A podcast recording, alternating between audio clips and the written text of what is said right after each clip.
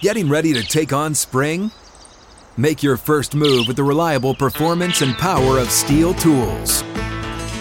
From hedge trimmers and mowers to string trimmers and more, right now you can save $20 on the Stihl MS162 or MS170 chainsaw. Real Stihl. Offer valid through June 30th, 2024. See participating retailer for details.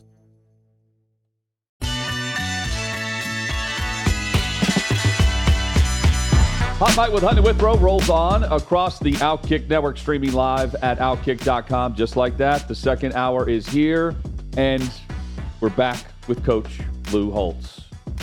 Always enjoy the conversations with you, Coach. How are you?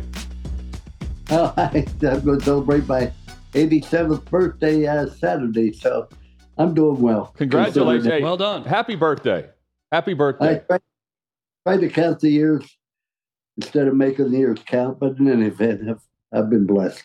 Glad to be with you. We have had a lot of change in, in college athletics, but specifically, we'll, we'll talk ball football.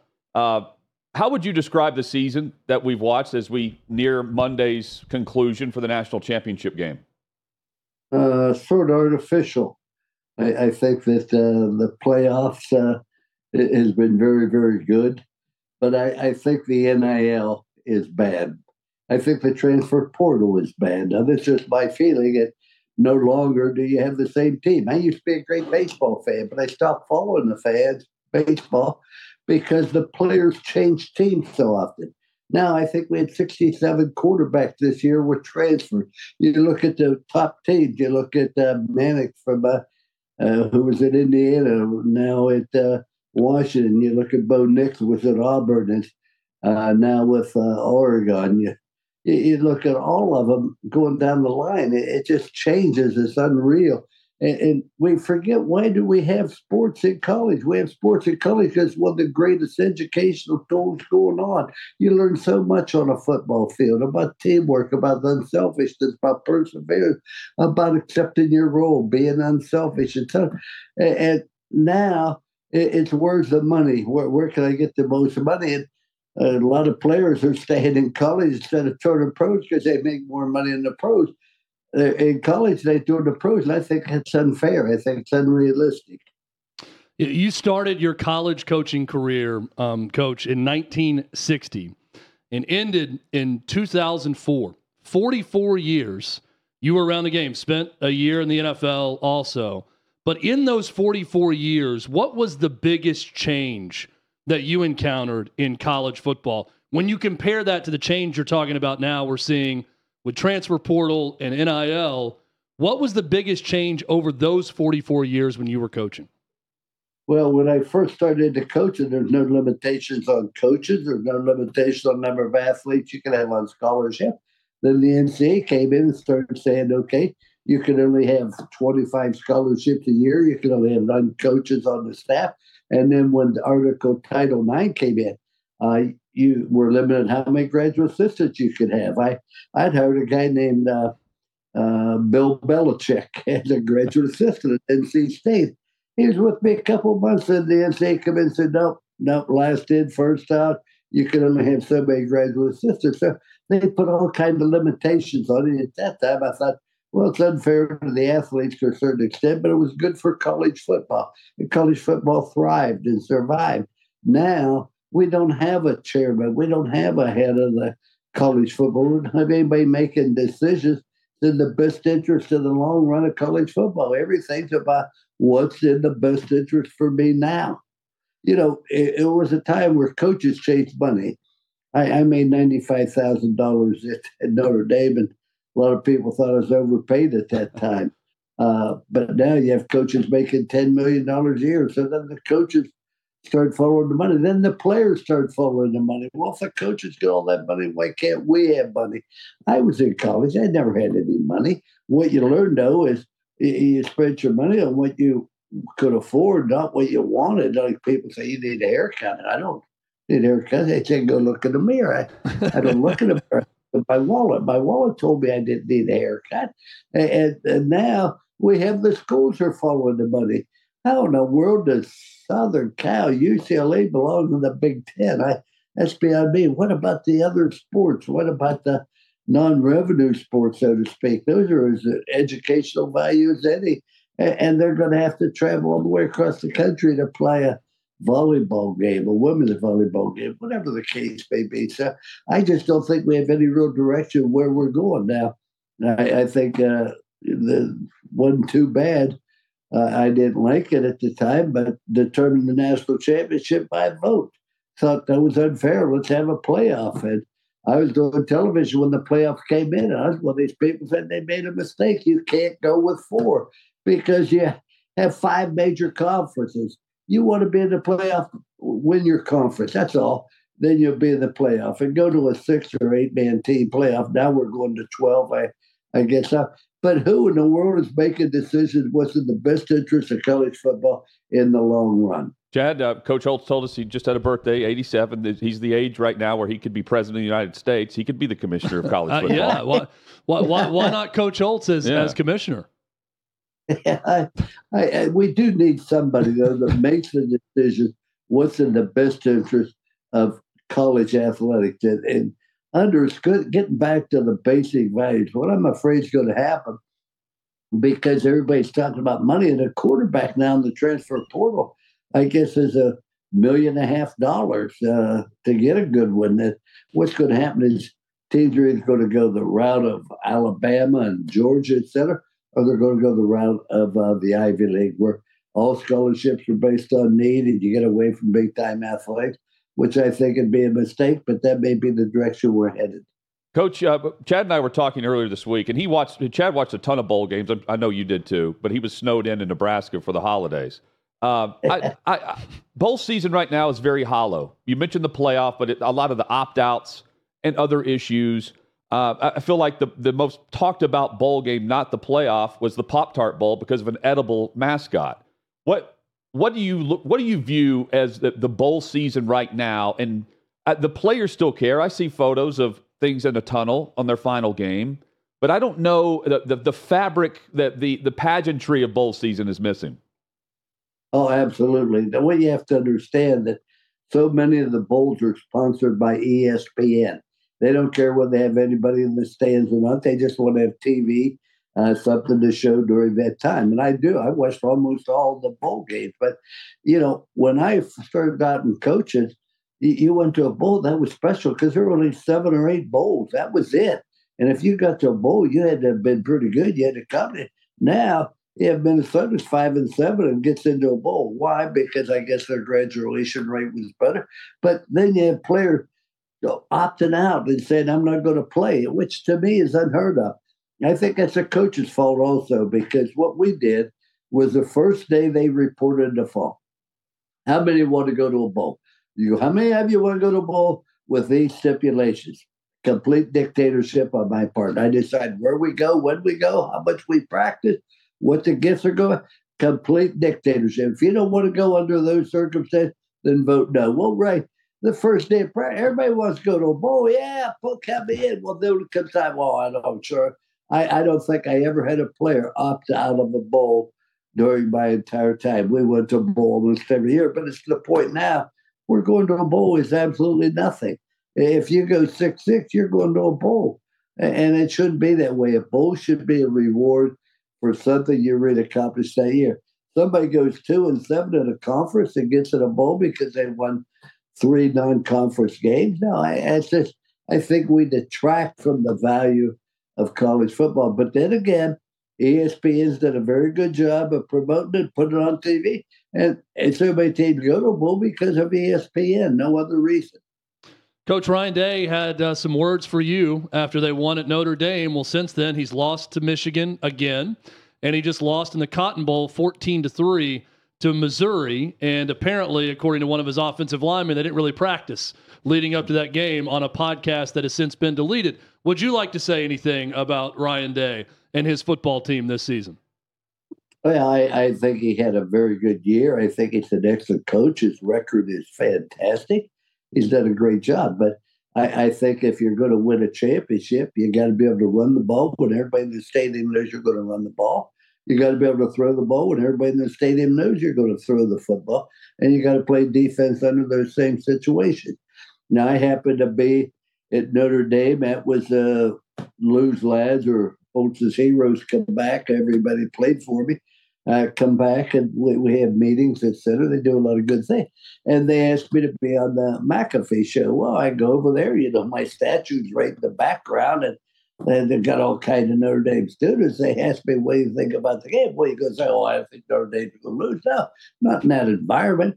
But I, I made some comments. I, I, I to, to Coach Freeman because I made some comments that obviously gave Ohio State an advantage. And I, I said to Coach Freeman, I feel bad because I didn't bother me when I was coaching because I could control that. And because I, I think that we're a lot tougher than them.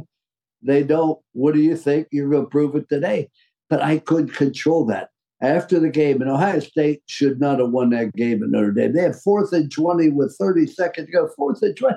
They throw a pass. They complete it to one yard line. There's timeout. Time for one play.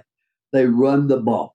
They have that far to go. And lo and behold, they have to do a replay to find out if he scored or not. They ruled he had. And we only had 10 men on the field. They said, What'd you think? I said, Well, we felt that's all we needed. But in any event, I didn't think they ran the ball physical enough. And that's being honest, speaking from my heart. Now, when the season was over, I sat down and, and I wrote Coach Day a letter and said, you know, I apologize if I offended you. It wasn't my intention. You've done a great job. You have a great team. Good luck in the bowl game. Uh, it was the right thing to do. I, I felt that I, the circumstances, I, I, do not regret saying what I did because I spoke from my heart. I earnestly believe that Ohio State was not tough enough physically. And I love Ohio State. I, I was raised in Ohio. I went to Kent State. I played football Kent State. Our motto was we can't read, we can't write, but we are Kent State. And, and coach there under Woody Hayes, we won the national championship. It was great. Fight the team across the field. I learned so much. And I'm an Ohio, West Virginia boy, no doubt about it. But you have to speak from your heart, and that's not Ohio State football. Are, are you and Coach Day now pin pals? Did he write you back? Oh no, I haven't heard back from okay. him. But he, he, I understand he's very busy. He's got a lot of other things on his mind. I, I don't have a problem with that. I mean, I, I feel good on my part. I said some things that, under the circumstances, I don't regret because it was that environment an environment that caused you to make certain comments. It wasn't like I was in Ohio State's practice and I made those comments. I made it in front of the thousands of Notre Dame students. So, so, so be it. You know, you, you can't take words back. You can read something on a paper. You can tear it up if you printed it. But that, that, that's life, and you move on with it. I, I apologize. I can't do any more of that. But I didn't apologize because they weren't tough. While we're talking coaching, is this Jim Harbaugh's final game at Michigan on Monday night? Uh, it could possibly be. I, have known Jim oh since oh I, I don't know forty years. He he lived here at Lake Nona. I used to play golf with him. Matter of fact, he was still playing with the Bears. And he asked me to come over and watch him throw the football, etc. I've gone up to Michigan on their signing date and did like a podcast with their coaches, etc. He's a very good coach. He's got a great football team, but he could possibly go in to the NFL. I know that uh, when he went to, uh, uh, I, he started out at San Diego University, not San Diego State, San Diego. The Toreros of San Diego, I believe. Yes. He was interested in the job. He asked if I could help. So at that time, I just left Notre Dame. So I called the president of San Diego with a great recommendation, and she took my call because, you know, I associated with Notre Dame at that time, and uh, he got the job, and I followed him, and then I ended up at Stanford, did a great job, and then I ended up 49. But I do know that his wife is a West Coast girl, loves the West Coast, prefers to stay there, but I don't. I haven't talked to him in a while. He's done a tremendous job. I, but there's something about you have the college national championship, and if he wins that, uh, it would entice him to stay to enjoy the fruits of his labor. However, after that, for the next month, it's nothing but pro football. you, you take it uh, this weekend, they're going to determine who's going to make the playoff. Then they go in the playoff, and all of a sudden they go to the Super Bowl, and you have two weeks of all that publicity and everything. The Super Bowl's the ultimate. It, it, it is now. It wasn't 20 years ago, but now, if you're in college, you're sitting there and watching all that. I think there's a good chance that he would. But Michigan's very smart. The athletic director we tried to recruit at Notre Dame is a teammate of Ron West out of New Orleans. Uh, Emmanuel, great guy, uh, has done a tremendous job. But they want to give him a long term contract and say no NFL. There's going to be NFL on it. You know, you make that decision now, and and I'm not sure that uh, he would be happy going back. He's going to look at it and say, you know, I go to Michigan, and I know this. I'm going to win eight games. I am going to win eight games. I'm going to beat so and so. In the pros, you may not win eight games in your entire career because it's so equal, and every week is something different. So this could be his last year. I know the last year uh, during Super Bowl week, I think it was, he was interviewing for the head coaching job in the NFL. And, I think with the way college football is today, I, I think that it would be very tempting with the NIL and the transfer portal. Alabama has nine players enter the transfer portal. What in the world is going on? You don't get in a better situation or with a better coach than Nick Saban. It's just crazy. So all these things enter into it. Plus, he'll listen to his wife, and she'll have a big say in it, as she should have. Coach Lou Holtz with us on Hot Mic with Hutton and Withrow here at Outkick. Um, uh, J.J. McCarthy, Harbaugh's quarterback at Michigan, had said the players did things the right way related to the, the cheating scandal with sign stealing and what have you. Uh, I the big discussion Chad and I have had, Coach, is you know I'm going to view Harbaugh a certain way. I think he knew. I don't know necessarily if the players would have known how signs were being distributed or, or, or obtained. Uh, am I am I dumb for thinking that way? Or do you agree with McCarthy that that everyone's doing this? They stepped up their ways of doing it, and the players did things the right way. Well, that's a normal thing where everybody else is doing it, and so it's all right. I, I know that there was a time where you could go scout. And when I first got into coaching, I would go scout the opponent. Uh, then they said, no, you can't scout because it's a cost saving figure. And instead, we'll change all the films and there'll be absolutely no scouting. So to go and send somebody to scout, if he went at the expense of an alum or the university, that's completely wrong. I, I'm not sure how much that helped, although there were times where they showed pictures of the Michigan players would all turn to the sideline at the same time. Not always the Michigan sideline, sometimes the opposing team sideline, but it, it's not right. It, it, really, and you know, they have the rules and regulations in golf. As I got older and weaker, I had a tendency to roll the ball over the rough, etc. And finally, a very good friend of mine said, "Do you enjoy cheating your friends?" And he was absolutely right. And I, from that time on, I played it just like it's a golf tournament, played hands down. But I, I, I don't know enough about it to make a comment. But if they knew about it, was wrong. Uh, they penalized uh, the coach. I'm not sure that he knew what was going on because the head coach doesn't always know everything that's going on, what all the other coaches are doing, et cetera, all the time. Now you're responsible for what they do all the time, but uh, it was wrong. It did give an advantage, but the fact they're down the championship game puts everything else to the side. The story of Washington and playing for the national title. 10 straight games, uh, 10 games this season where they've won by 10 or less. Been, games that have been decided by 10 or less. And here they are, uh, once again, the underdog. They've played that role very well this year, unbeaten.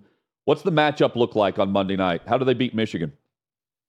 Well, I, I think if Penix has another day like he had last week, I mean, he made some incredible throws deep, no doubt about it. I I was not surprised with Washington's success because early in the year, they were a very, very good defensive football team. And Penix made some great throws, but they almost lost the game because a player got injured. That's well, we're on this. That drives me crazy. Yeah. People lay on the doggone ground they call timeout. They put TV on him. They carry him off the. The next play is back in the game. That's stupid. To me, I, I said to the player, You're injured. If you're injured, then what I want you to do, eh, I want you, if you happen to be injured, I want you to crawl off the field. If you can't crawl off the field, we'll bring the golf cart over, we'll put you in the ambulance, we'll take you to the morgue. That's stupid and they almost lost the game because the player was injured. And they could have run it down to 20 seconds and punted the ball instead of punting with a minute to go. But that's all part of life. Michigan is a very good football team. If Penix throws the ball very well, but I think Michigan's too balanced. I think they're good on offense. They run the ball very, very well. I think McCarthy's the most underrated quarterback in the entire country.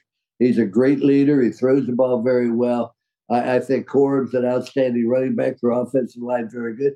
Defensively, their secondary plays very, very well. And more importantly, they play the ball in the air very, very well. I don't think that Penix will have great success throwing deep on a consistent basis like he did against the University of Texas. But I think if Michigan can run the football, control the game like they like to against Ohio State, against uh, Penn State, then I think Michigan prevails. I know I, I don't think anybody should be a five point favorite in the championship game when both teams are undefeated. Both teams come out of great confidence.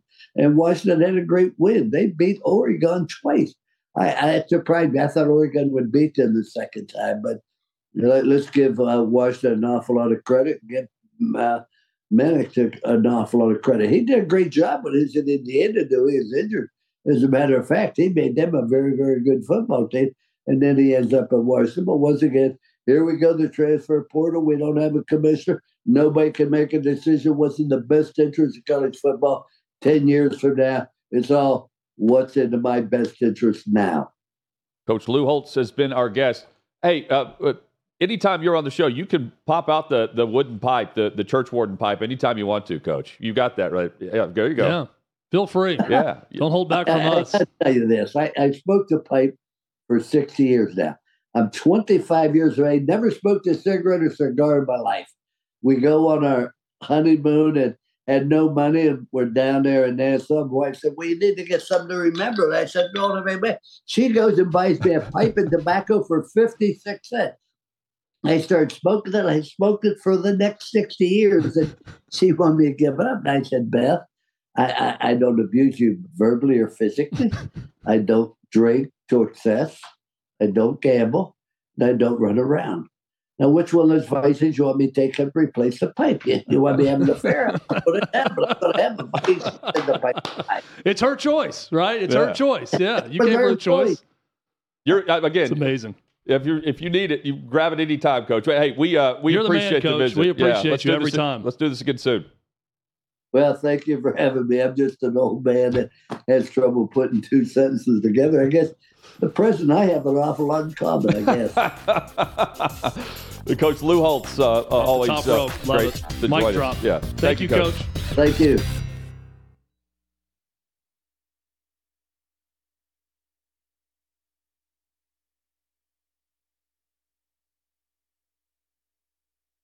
Hot Mic with Hutton Withrow rolls on across the Outkick network, and you can stream the show live right now exclusively. Outkick.com is where we're streaming the show, and you can catch up post show on YouTube. All you got to do, Outkick.com, you click the watch tab, and we will be live each afternoon, 4 o'clock Eastern start time. And you can catch all of the shows there in 2024 and beyond. Just hit the watch tab, and you'll be. Uh, at your one-stop shop for all live Scroll content. over a bit, you'll find ours. Yep. Click on that, you can watch the Click show. Watch live, and then you can also go to all the uh, the archive program there.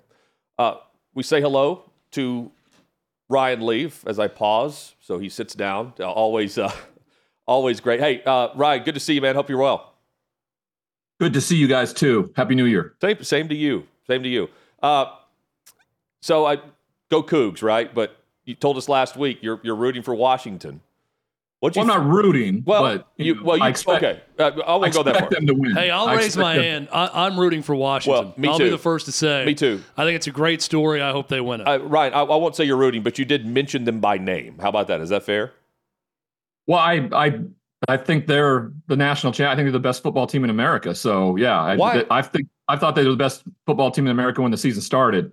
So this hasn't changed my opinion of them. Um, if they die like dogs uh, on Monday night, I'm I'm cool with that too. But I mean, they're the best football team. They're the best quarterback in the country.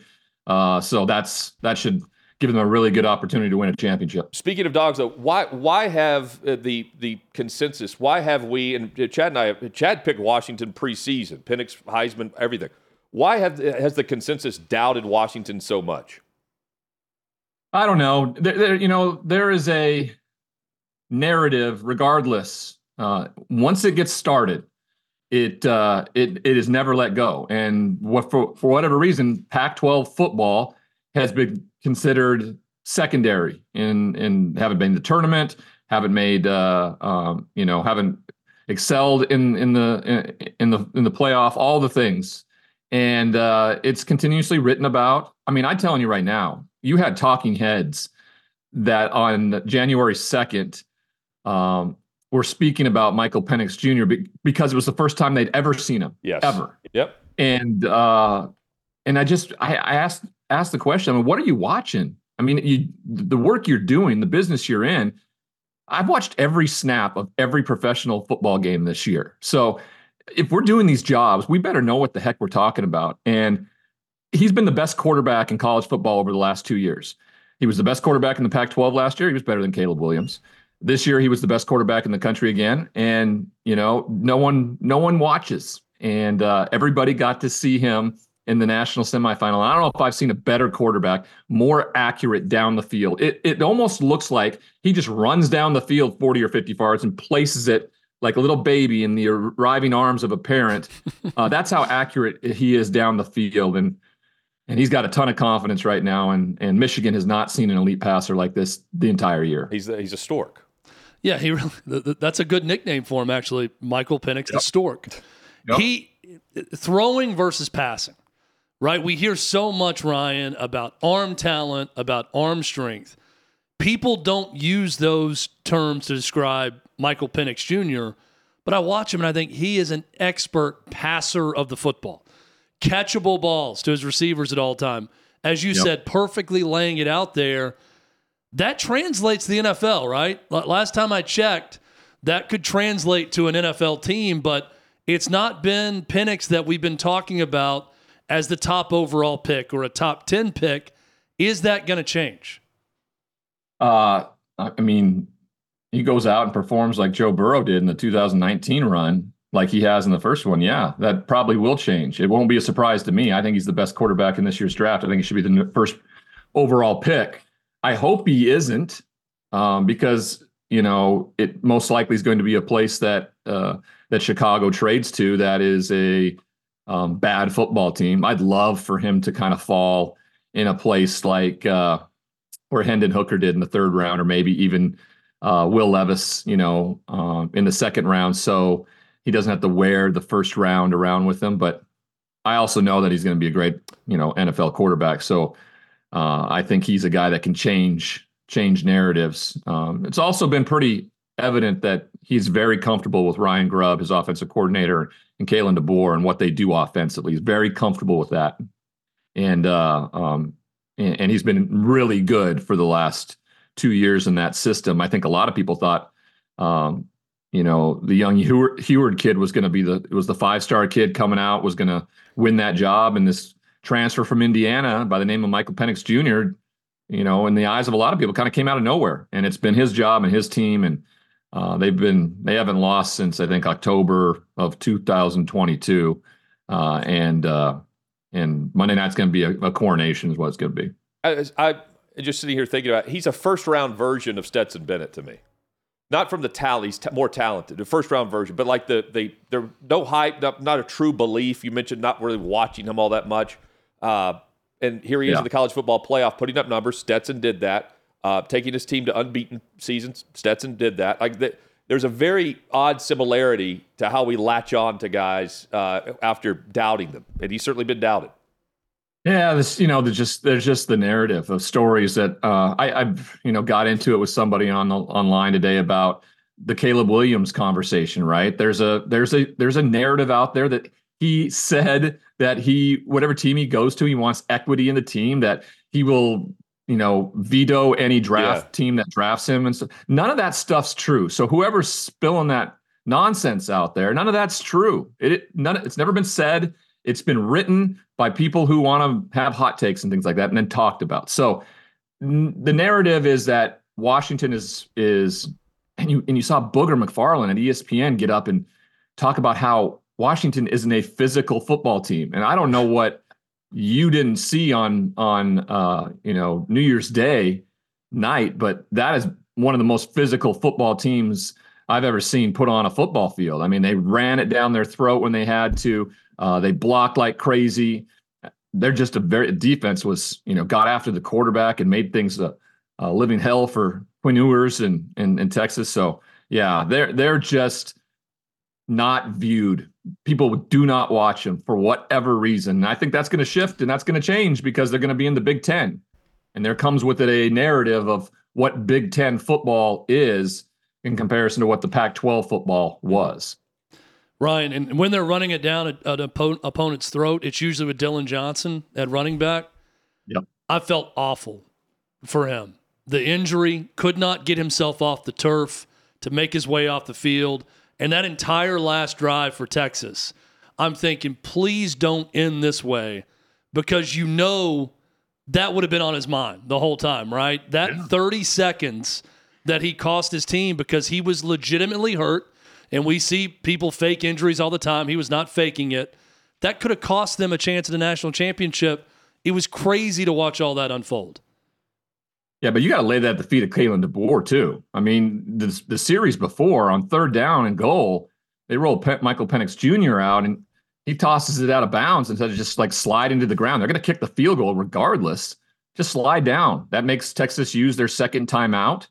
And then on that final drive, after you've attempted, I get it. You you know you're trying to run the clock out. You're trying to get the first down to end the game. But after you run it the first two times, that third time you're not getting it. Sweat's right in the middle uh, you're not going to get the six or seven yards you need. Just just have Michael Penix Jr. take a knee.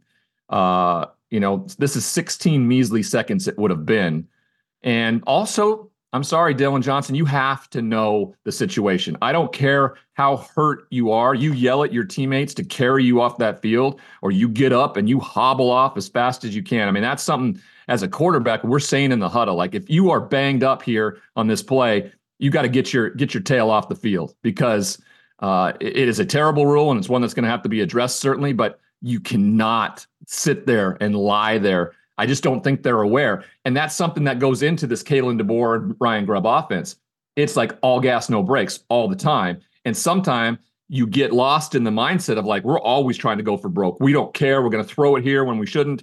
You look at that other series where they threw three consecutive times when they went up by ten, and it, it, it, they just it, they've been successful doing that. So it's hard to criticize them. But we're talking about a chance at a national championship.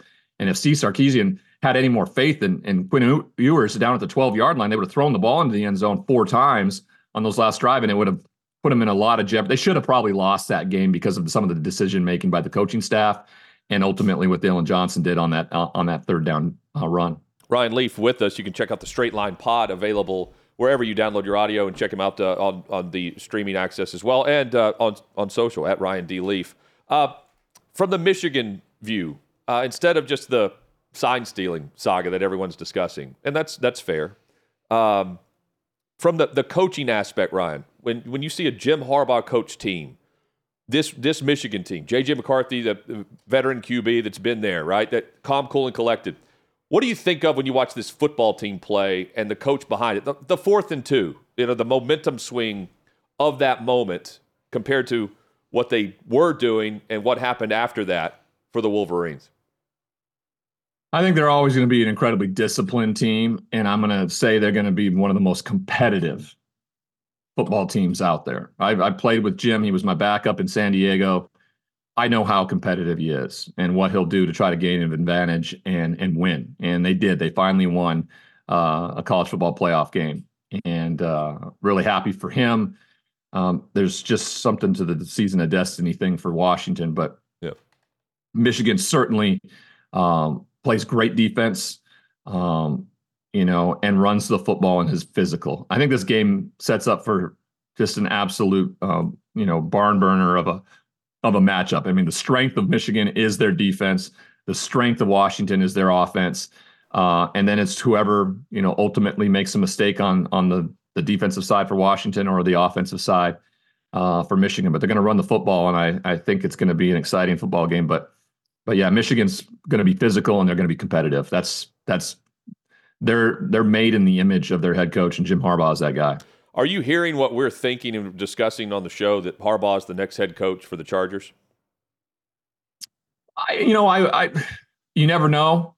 I, I would, I would hope that he would want to stay and win a championship. If he were to get, you know, get to the championship game like he has, only to lose it a second time, like he did in the Super Bowl, I, I, I think that he regrets not you know, finding a way to to fight through the the the NFL side of things and, and get a championship. And if that were to happen in college, I think he would probably he knew he knows he has the best chance to do it at Michigan. I mean, you know, he can corner the market on recruits. The they have the NIL and the, the ability to keep guys there, and um, and he has a better chance of winning a championship there than he does at the NFL level. But I, I assume if he wins a championship at at Michigan, then yeah, I think he'll he'll look outside uh, towards the NFL. And um, I mean, the Chargers seem like a a good fit. You know, they have a franchise quarterback, they have studs on defense, but you know, they still haven't found a coach that can win with Justin Herbert yet, and that's that's got to be troubling. How come they haven't? I mean, Kellen Moore was seen as a, a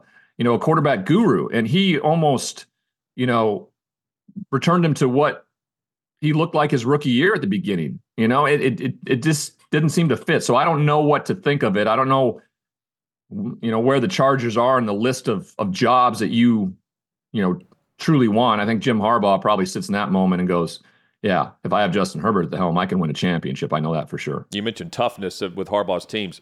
Justin Herbert's tough, playing through the rib injuries and things that we've seen over the course of the last couple of seasons. Ryan Leaf with us. Uh, Bills Dolphins match up for the AFC East title. Uh, Bills beat them earlier in the season. Dolphins are banged up. They've lost players uh, moving forward. And, well, Buffalo, they've been winning in different ways. I, I like Buffalo's chances if they get to the postseason. I think they're built to win on the road because they can win in different ways. Allen hasn't been playing great. They still win. I think that's key. Meanwhile, you know, there, there's just certain things that have to happen for, for Miami. Most of the time, it does happen. And when it doesn't, they're losing by 18 to 20 points or you know, busted like they did last week. What do you make of this matchup, and what does it say if Buffalo ultimately comes back to win the division, Ryan?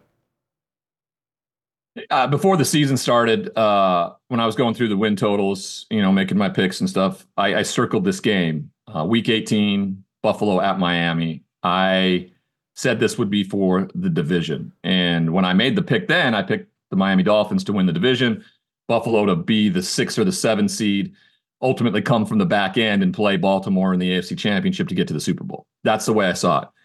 I don't think they're going to get in uh, if they lose this game, and they're going to know because it's the Sunday night football matchup. Yeah. They're going to know what yeah. they need to do. That's good. Point. Everything's going to have played out. They'll know exactly whether or not they have to win to win uh, the East and get into the champion, get into the tournament. Miami's already in. You know, they, realistically, outside of the idea of getting the two seed and knowing you probably get two home playoff games versus the six seed, which means you're going to have to go to Kansas City. Uh, um, that's a big deal. You know, you don't want to go to Arrowhead. You would rather host, uh, you know, whoever it is, the Houston Texans or whoever uh, ends up in the seven seed there. So that's what, and and then have a, a say in kicking out the Bills uh, for the playoffs. I just don't think they they they get it done. I think the Bills to your point, are made for playoff type of football. And this is a playoff game. It's going to be about physical running the football. Now, Mike McDaniel can take what he did in, in San Francisco in his running game and really utilize that with Mostert being back and Achane. Uh, that in in limit possessions, uh, you know, the game could get pretty interesting. Um, but I, I I'm I think the, I'm with you. I think the Bills get it done when the East uh, for the fourth consecutive year. And then, you know, with the two seed, if can you imagine that, that they get the two seed out of that, either the two seed or out completely. How crazy is that?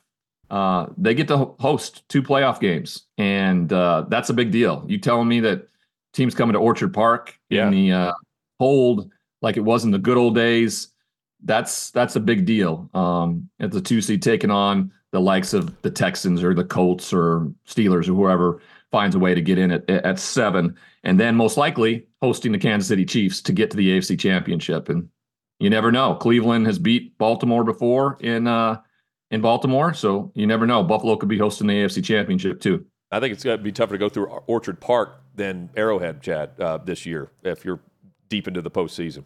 Ryan, I want to go a little bit outside the box with you here. A new segment called Ryan Leaf Program Puppeteer. Okay. you get to pull the strings on what should happen with this college okay. program. What do you do at Iowa if you're Kirk Ferentz offensively, at offensive coordinator, with the season you just had, but knowing that you somehow miraculously won 10 games the way they did, knowing that you have a, an identity with tight ends and the way you play the game, but you're not scoring points? Do you go outside the box and go different? with an offensive coordinator hire? Do you just try to tweak things that you've already been doing with this next hire? How, how do you go about this? Well, you have to look at this. Um, are you going to be able to beat the likes of Washington, Oregon, USC, Penn State, Michigan, Ohio State? Are you going to be able to beat those teams with the offense that you run, or even with a little bit of a shift of an offense that you run? The answer is no, you're not going to. So, yes, Kirk Ferentz is going to have to go outside the box. I don't know what that ultimately looks like, um, but I would uh, I would raid uh, the inventive minds of the best NFL head coaches and maybe some of their assistants or analysts that are on the staffs that are running and doing all the work. Uh, very um, reminiscent to to what Kentucky did by going and getting their offense coordinator from Sean McVay and how successful they were with Will Levis before he tried to go back to LA and and, and returned again this year. So um, I, I, would probably go there. I would uh, I would tell him to do that. I don't think he will. He's too old school. He tries to stay with everything. I also think that uh, you know um, if I was building a program, I, I would I would probably as an athletic director say, uh, "Hey Kurt, um, you know, lifetime achievement award, man, awesome." Yep. Uh, go go go sit on that boat. Drink that coors light. Uh, we're going to get somebody in here that's going to score 40 points a game. I'm sorry. We're just going to do that.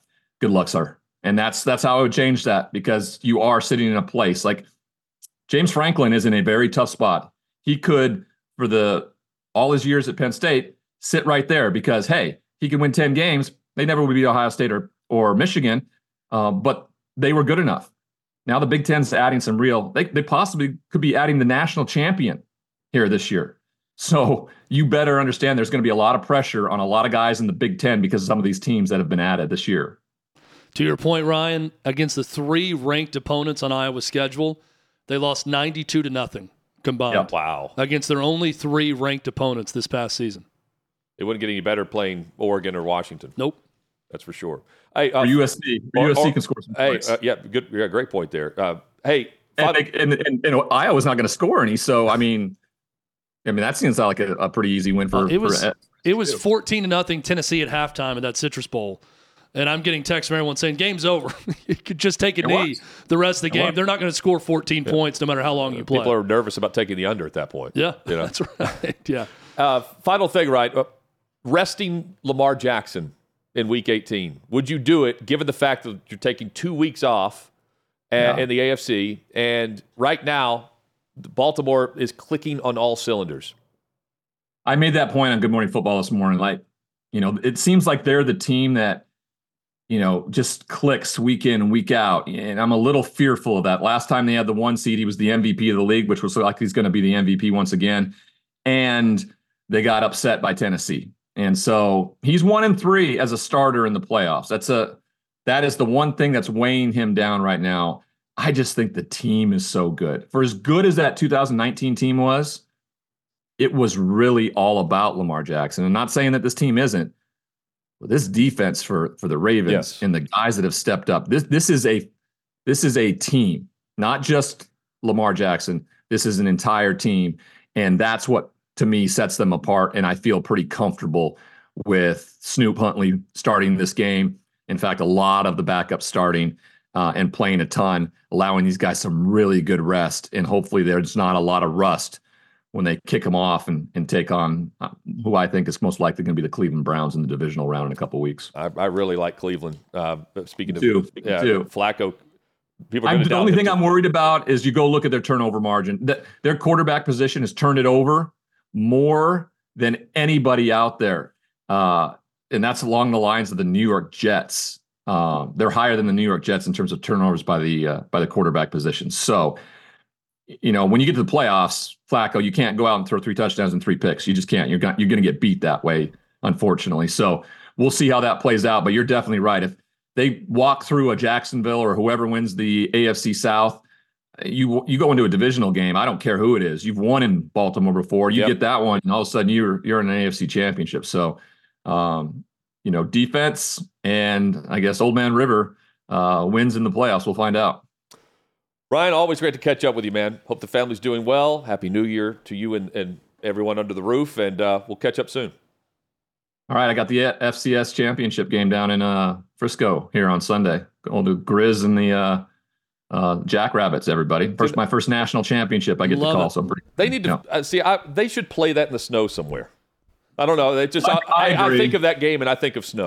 Well, that setting in. Montana, that one photo that, that I saw of the mountain that basically breaks out of the end zone, beautiful.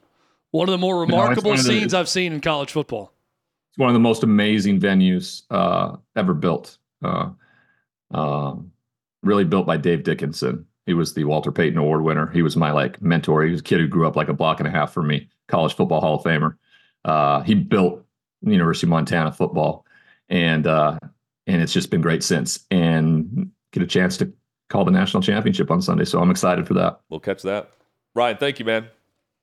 You bet, guys. Have a good night. Yep, Ryan Leaf, their straight line pod. Check that out. And oh, if you get the chance to check out that game, he's great uh, as, as the uh, commentator there, uh, the analyst. No idea that his mentor built that stadium, Yeah. by the way, when I brought that up. So I'm glad that I, I brought it up so we could learn that. uh, shop.outkick.com. Bring that up on the browser, and you can get the uh, great options polos, hats, t shirts, sweatshirts, and more. All of the gear. Shop.outkick.com. Uh, tomorrow morning, check out Outkick the Morning with Charly Arnolt, 8 o'clock Eastern each day. And she had the chance to catch up with Trevor Bauer, who was at uh, Fox headquarters today, Chad. And he's discussing the changes that he's made over the years uh, since the, the the record suspension in Major League Baseball, and he's not wanted to be painted a victim. He wants to be painted as someone who's working to get back in Major League Baseball. and I'm a business owner now. I have employees. I've learned a lot of lessons through management that uh, I can't imagine what I would, what my reaction would be if uh, an employee of mine came out publicly and said some of the things about me that I said about Rob Manfred, the CEO of baseball. So, um, yeah, I look back on those comments with a lot of uh, embarrassment and regret, and um, you know that certainly made the situation a lot harder on me than than it needed to be. And I'm trying to repair all those relationships. I'm trying to have those conversations with people. Uh, I've made those adjustments in my personal life. Um, just trying to do the second half of my career better than I did the first half. Former Cy Young winner got a huge payday from L.A. They paid him to leave uh, whenever the suspension was reduced, but yeah, he's he's going to be back in. Someone is going to need a starting pitcher Yes. enough where he'll be back in. and I he's more than that. You know, he's he's he's out he's outworn his welcome at several stops, but I mean, behind the scenes, I like all the stuff behind the scenes with him with the uh, the footage for the vlog and everything he was doing. MLB doesn't really like that. They like when he's on the mound. They like that in Cincinnati. Well, they do. and beyond. I'll say this about Trevor Bauer too. There's not a ton of teammates coming to his defense, and we Right. had Michael McHenry on, and he does not hold back on. Guy's not a good teammate. well, that He's he, they didn't like the show he was doing. Right. There's other things about him that he's got some immaturity issues because that was telling to me that usually when you're a good teammate and well liked, there's a lot of people coming to your defense yes, when things like that happen. And what did we hear when those false allegations, mind you, were levied against him? Crickets mm-hmm. from people who played with him and coached him. So And- he's got to correct that. What was done to him was definitely an injustice that I don't wish upon anyone. But when he returns to Major League Baseball, he also needs to work on correcting the issues that had him at odds with so many people he played with. more of that discussion uh, with with Bauer uh, tomorrow on Outkick the Morning with Charly Arnolt. Uh, Chad Tyreek Tyreek Hill house caught on fire. Left practice to go home. Uh, family totally fine, but it was caused by uh, a child playing with a lighter. Um, ch- children should not have lighters. You know the the old adage: don't play with matches, don't Yeah. play with fire. Um, someone needs to be uh, attentive and alert and watch the children allow, around lighters and not keep lighters around them within arm's reach. I'm not blaming negligence on uh, you know caregivers here because things happen. I have two young children myself. I understand that things do happen, but don't let kids play with fire. That's the lesson that we learned here from Tyreek Hill. Yep. Uh, Davey was on fire. He's crushing it in the uh, eliminator, the NFL eliminator. Did I just take my victory lap now? Yeah, go ahead. You're the only one You- left. Uh, did I pick last week? No, you, you, You, were, already out. eliminated, so we didn't even Oh, uh, I, ask how? you. How? That Well, was we had to week make, we had to before? make it one with just a couple of weeks Yeah, left. and then I lost. Oh. I, I took I took Philly against Arizona and lost. I It's tough. I take this moment to thank you guys for not putting up much of a fight throughout the season. Yes, I Um, took Houston t- twice, too many times. Yeah, I don't know, man. It's uh, it feels good. I don't know what my my prize will be. Also on the Tyreek Hill stuff, uh, it, it seems like he's not the type of person that's going to have great supervision. While he's got the money, he did just welcome two children from different baby mamas that are not his fiance. So, uh, maybe maybe do a better job about having who's looking after your kids, Tyreek. Yeah. Um, I no, he, he was at practice, so he wasn't the one watching. But Right. I don't see that as him having the best people left behind, maybe to watch. Well, but okay, I, I, I, benefit of the doubt here. The complex, the the home is not this little two bedroom home where you can keep an eye. This is a uh, it's a chateau. It you're is- saying the kid may have gotten into the west, the east wing of the home, Yes. and gotten away from everyone. it- yes. I mean it's It's possible. it's a massive spot. You get a hold of a lighter. I'm sure Tyreek's got those for obvious reasons. Back at it tomorrow. Hot Mic Hutton Withrow, four o'clock Eastern.